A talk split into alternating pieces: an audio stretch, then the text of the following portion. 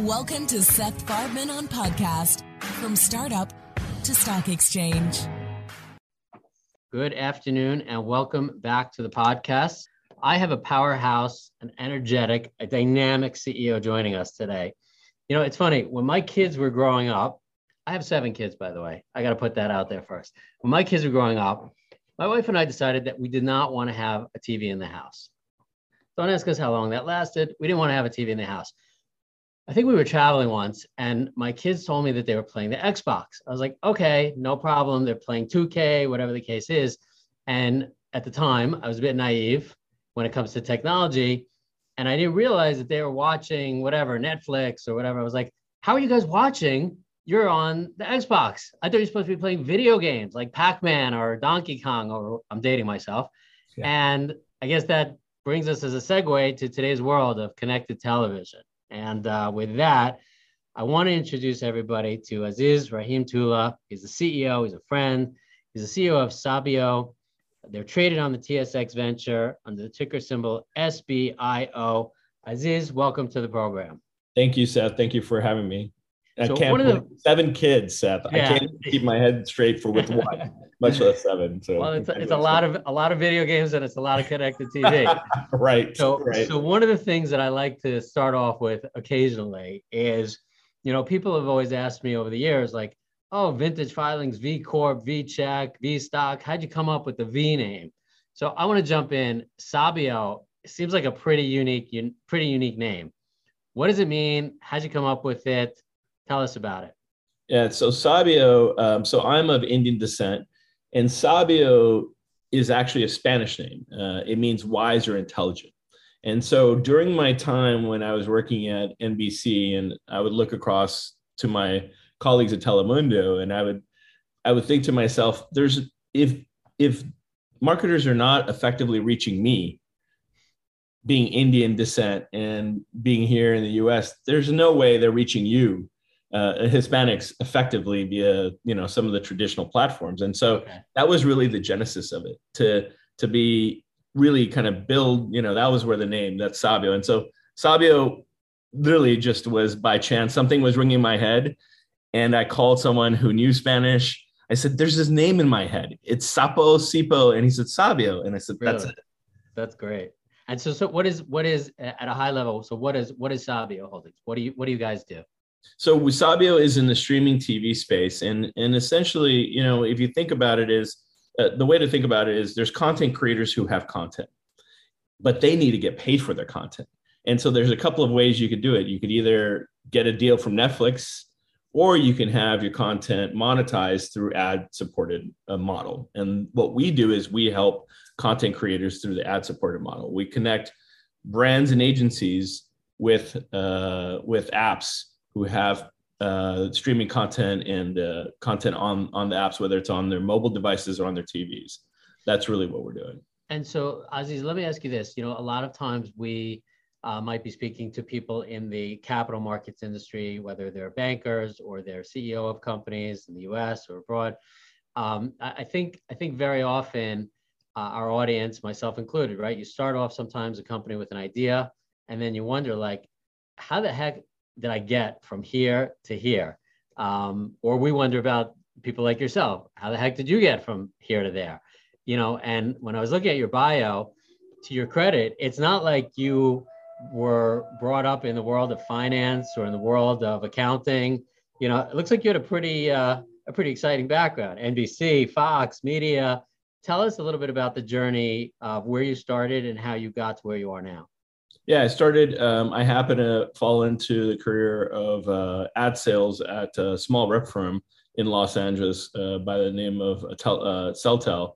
From there, I went to another rep firm, and then from there, got an opportunity to go work at Fox Television, uh, Stations Group. And this is right when Fox, Rupert Murdoch purchased all these stations. So I was there when you know Simpsons and uh, and Living Color and selling those shows. Now I'm dating myself. Well, good. At least we're in the same. We're in the right, same. Category. Right and so I went from there, uh, and then I literally left Fox to start an import export company. That didn't work out because you know I didn't understand anything about quality assurance, qual- quality maintenance, and then I went into uh, got an opportunity to go to NBC, spent another six years there, um, first on the sales side and then management and then got an opportunity then i left again to start a production company because I, I really saw this idea of production and and the changing dynamic of the iphone. Um, and then that unfortunately you know that production company did good. We sold some shows. It was fun but i realized production is not for me. Uh, and so then i went back to the television world and uh, ended up joining at&t um, and then went to uh, spend a couple of few years there on the at&t side both on their advanced TV and, and mobile sales, and then went over to Opera, the browser company, and, and worked on mobile there. So, what, at what point did you just say, you know, have this bug to say, you know what, I'm going to start something of my own? Like, did were you confident at that time? Like, I got this. It's it's time to go out on my own. Did somebody push you to take that leap? Like, I'm always I'm always interested in that, you know, that that dynamic of going from employee to entrepreneur or uh, executive. Well, you know, being a, a immigrant for me and, and seeing my parents work in jobs and, and my dad having worked in the stock market for years for, um, for a company, Coral Wheaton at the time, and worked uh, in the stock market. And, and, and then, you know, one day, unfortunately, my dad was getting older and they laid him off. And for me, that was that moment of time where I said, you know what, you can't, you can't trust anything or anyone other than yourself. And so that's that that's really what got me thinking about uh, being an entrepreneur. And I always throughout my life I did as I mentioned, I, you know, I started different companies and I learned different things from each one. Um, and so when the opportunity really kind of came together to create Sabio, it was it was really taking the learnings of my past failures of companies, bringing that together in Sabio. So I, I always had it. It's just a question of the right idea at the right time coming okay. together and, and so let's talk about you know the the business itself you know i always I, i've i've always found that there's two types of companies out there right? There's one that is sort of a luxury item a luxury item or luxury service and then the others are sort of trying to plug up a, uh, a problem or a pain point. Um, it sounds like you guys are trying to to to solve a problem. Um, what what's the problem on that in that marketing advertising industry that you you're trying to solve it is uh, highly fragmented today. As you mentioned, your kids are on you know different PlayStations, they're on different TVs, they're on different. And the problem is marketers are trying to really effectively reach these consumers. And their challenge, it, you know, in the world where you just had Fox, NBC, and CBS, it was easy, and ABC, it was easy. You had four networks. Don't forget, don't forget PBS. That was PBS, right? Of course, PBS. I'm a big fan of PBS. Um, but they, you had those, you know, key networks, and the problem in now that a lot of advertisers face is you have so much fragmentation. And the younger audience by the way is very diverse. So you mm. have a very highly diverse young audience uh, that continues to to be a bigger portion of the us population.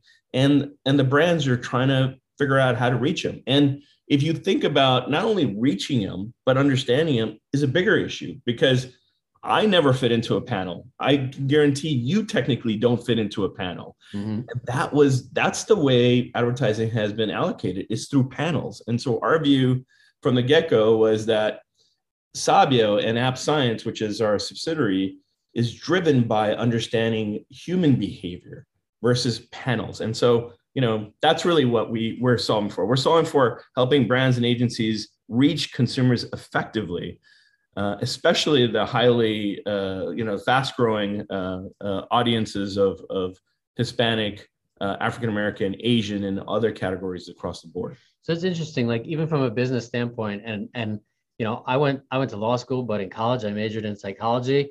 I never would have thought that there's such a uh, an integration of of this analysis of consumer behavior.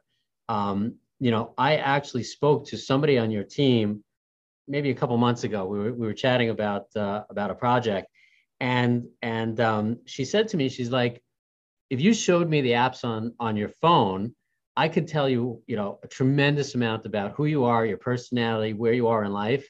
And I was like, no way. And you know, and she showed me her phone, and you know, based on that, I could tell she was whatever it was, an avid hiker, into into this um, hobby, into that. And I looked at my phone, I was like, huh, it really does. I don't know if I'm happy with what it says about me. Um, but this this this um, this focus on consumer behavior is is I guess very much important in terms of you know how you're how you're bringing the content to the audience and you know I, I guess what's what is that audience for you is there a certain segment that um, i guess is there a certain audience uh, segment and a certain client audience or are they one and the same they're they're about one and the same um, you know our approach and you hit on this is we've always believed that um, when i started the company and because of my background both from media both from nbc um, you know and opera and at&t what I really honed, wanted to hone in on was that in app behavior. Your app, your phone says a lot about you. And so the idea was to really hone in on the in app experience, whether it's an app on your phone or app on TV. That's our connection point. And we've never done, we've never focused on desktop. We never focused on mobile web. We focused only on app. And so if you can imagine, in terms of when you're trying to help the audience reach or the marketers reach their target audience, to be able to effectively say, yes, we know location visitation and the app profiles on a consumer's device. And now we're connecting that to streaming apps that they're watching. That combination is unique. And that is where also the fact that we can help marketers understand diverse audiences more effectively. Someone who, for example, you could be a affluent person who uh, have uh, has uh, kids in the house uh, and likes EVs. And how we could bring this together is we know you're in a certain zip code. We know you have certain apps on your phone that really show us that you really care about the environment and nature. Mm. And finally, you have mom with kids on in the house because we also see apps with kids wow. uh, um, uh, games on the home. So the idea is we're bringing all this information to bear to help marketers not only help reach audiences effectively, but then provide some deeper analytics in and, differentiated and, way. And I, I, get that this is first of all that's crazy scary if you stop and think about it. Just have to put that out there. Right, but right. At the same time, you know, it's beneficial, right? I mean, I, I want to be exposed to those types of messages that I'm going to find of most interest. And and honestly, it sounds like you guys may know more, what's going to interest me more than I do myself. In a compliant way, right? Yeah, oh, so oh yeah, no, no, totally. We're fully compliant. Like totally. we don't do anything that's even questionable. We literally right. are, are with it. But to your point, Seth, it's like, right. you know what? I want to be served an ad that is relevant to me. Right. And, and I find sometimes when I'm watching these paid streaming apps, I'm almost yearning for a commercial Right. that like it, it's the it's strange but when you actually don't see commercials if you get a targeted commercial that is actually that that connects with you that is more uh, that that actually has a has a bigger impact than just a regular commercial or no right. commercial. so that and and really- and while i know that what we're discussing today is is totally different than the realm of you know the the, the realm of social media but um you know i think we all agree that the the role of influencers has you know taken over played a p- big role um you know on the social side does that come into play on the marketing side for streaming as well? It does, and we see a huge opportunity um, in our company. And just you know, we not only help monetize apps, we provide insights and analytics, and now we're actually in the process of launching our own apps, uh, partnering up with influencers and providing them the capability to launch streaming apps. And that is what we believe is the convergence of TV data and uh, and social and traditional TV. It's this this this cross section because influencers obviously are interested in you know what we hear all the time, and this is another solution we're providing, and this is what we're kind of you know trying to trying to uh, address in the marketplace that needs it. Influencers who like to be thought of as content creators they are beholden to existing platforms of Google and TikTok and and the algorithm one day could favor you, algorithm the next day can't. Right. And so our view is if we help these influencers build their brand, they're huge. These influencers are outsizing the platforms they're on. Mm. We see an opportunity to really kind of connect with them and help them launch, provide technology. We're not getting into the content game. Sabio is simply in the game of providing technology that allows them to launch apps, insights, and monetize that content. Um, that's really where we see a huge opportunity. The cross section of these worlds. That's really great. So whether it's you know whether it's an entertainment, whether it's sports, whether it's that's that's right. Yeah, I, I, hear how that can really be a whole just, separate uh, direction. Yeah, and think of yourself, right? If you could have an app that really just kind of was was set up for you, for Seth, and all the shows you wanted to watch that were all free, coming to your app and eventually that that would be an app you would launch on your tv because you say oh I got my Seth app. I'm going to launch that. These are all the great shows that I like. It's on your, and it's going to recommend more shows. And this is all free. There's no subscription involved. And so that's really where we're I going. like that. I like that price. Okay. right. Right. And it's like content that you can get. There's so much great content out there. And it's just a matter of connecting the, the data with your preferences, the apps with your preferences and connecting those dots. It's huge.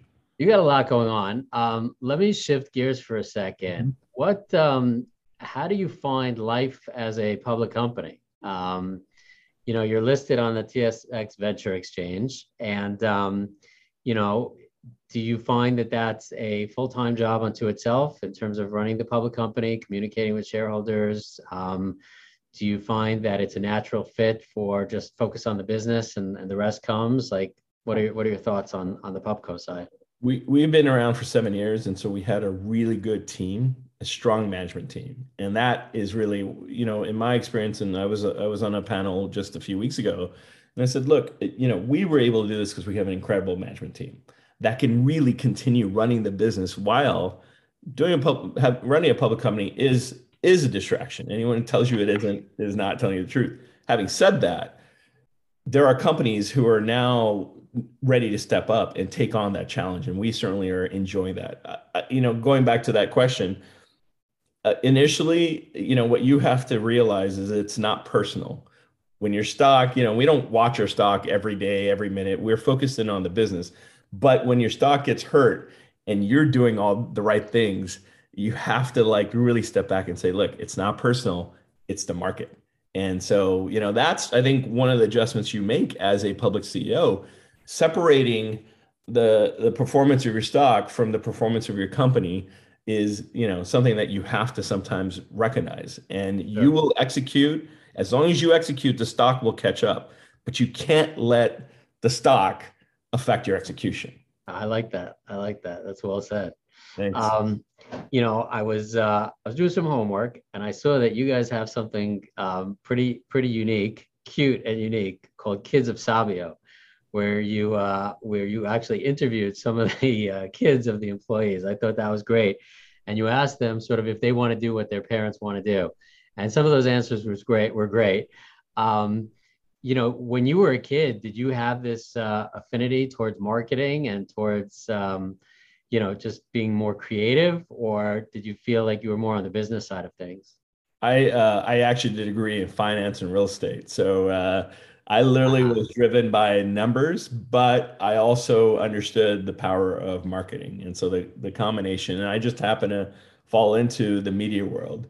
Um, otherwise, that's really I was I was focused on stocks and you know looking at I, I love economics. I love the macro environment. And by the way, you, you'd be surprised running a you know even a marketing company how much of that you use. Today I was on a call with our sales folks explaining to them how poultry prices have come down, which means QSR spending will go up because their margins will be bigger. And so it's funny. My background is finance related and economics, and, and I really kind of fell into marketing, but I enjoy it and I enjoy the power of that. That is interesting. I mean, it gives you, I guess, the role that you're in gives you um, access to a, a lot of different components. You know, speaking of which, it seems like you have a couple of different subsidiaries, right? You had mentioned the uh, the analytics before.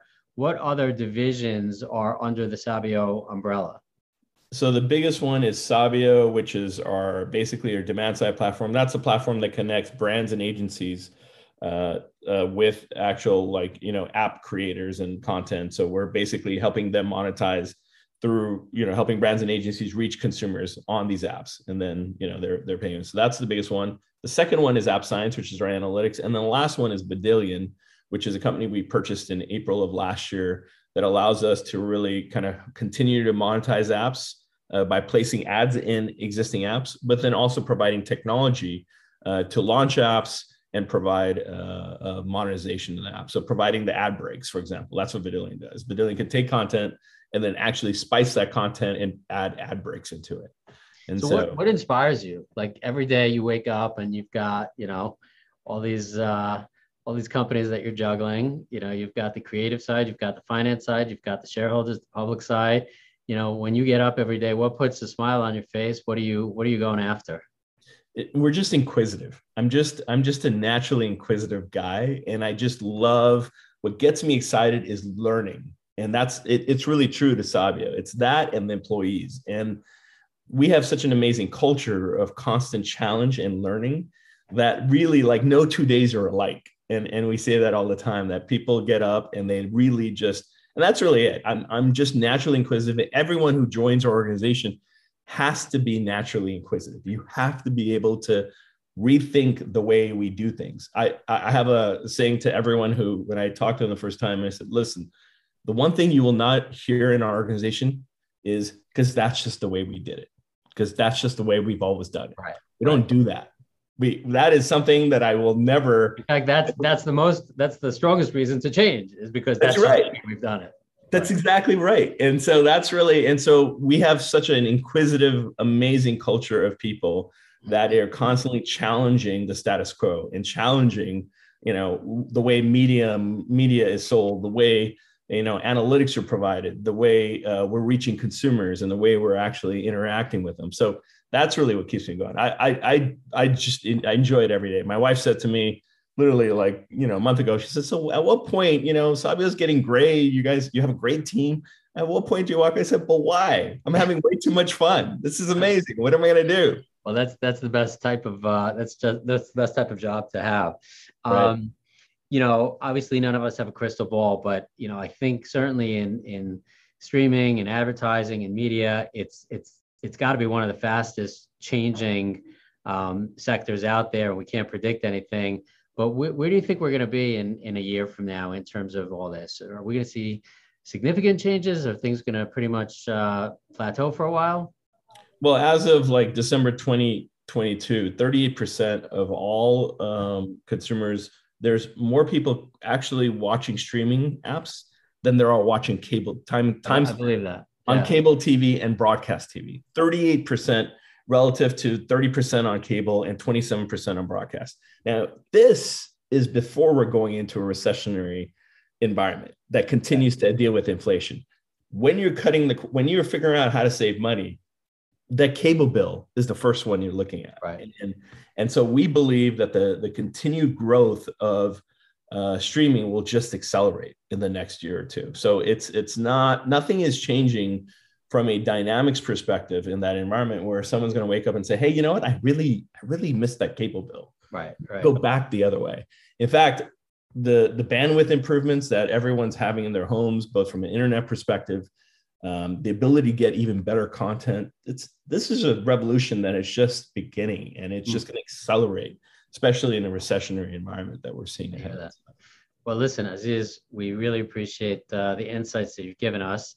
Um, I'd love for you to come back in six months and uh, give us an update on how things have been. Is there anything that you want to leave anybody off with, whether it's a tidbit about the industry, the company, you know, uh, the journey, anything you want to leave anybody off with? Yeah, you know what? I think it's. I think you you appropriately call it a journey and and uh, you know really we're enjoying this journey and, and getting an opportunity to meet people like you is is really the the best part about this and, right, and that's that's where i cut you off no that's no, really and, and that. really we're having fun and i think that's exactly and that's really by the way and it's it's perfect because that's really when i uh, penned a note to our team as we went public on the canadian stock exchange i called it a journey a journey that just begins and we are just having a lot of fun. So i would say to people out in the marketplace uh, take a look at our stock. We're highly you know severely undervalued as as everyone will tell you trading at less than 1x uh, our q3 revenues uh, up to sorry our, our, trailing 12 months up to q3 and so um, you know we're having fun and i think there's a lot of upside ahead all right, I'm excited, and we're going to circle back about that Seth app. I've never had uh, right. never had a podcast where I had that option. So uh, yeah, thank you, Aziz. We appreciate it, and um, thanks for your time. Thank you, Seth. Appreciate Bye-bye. it. Bye.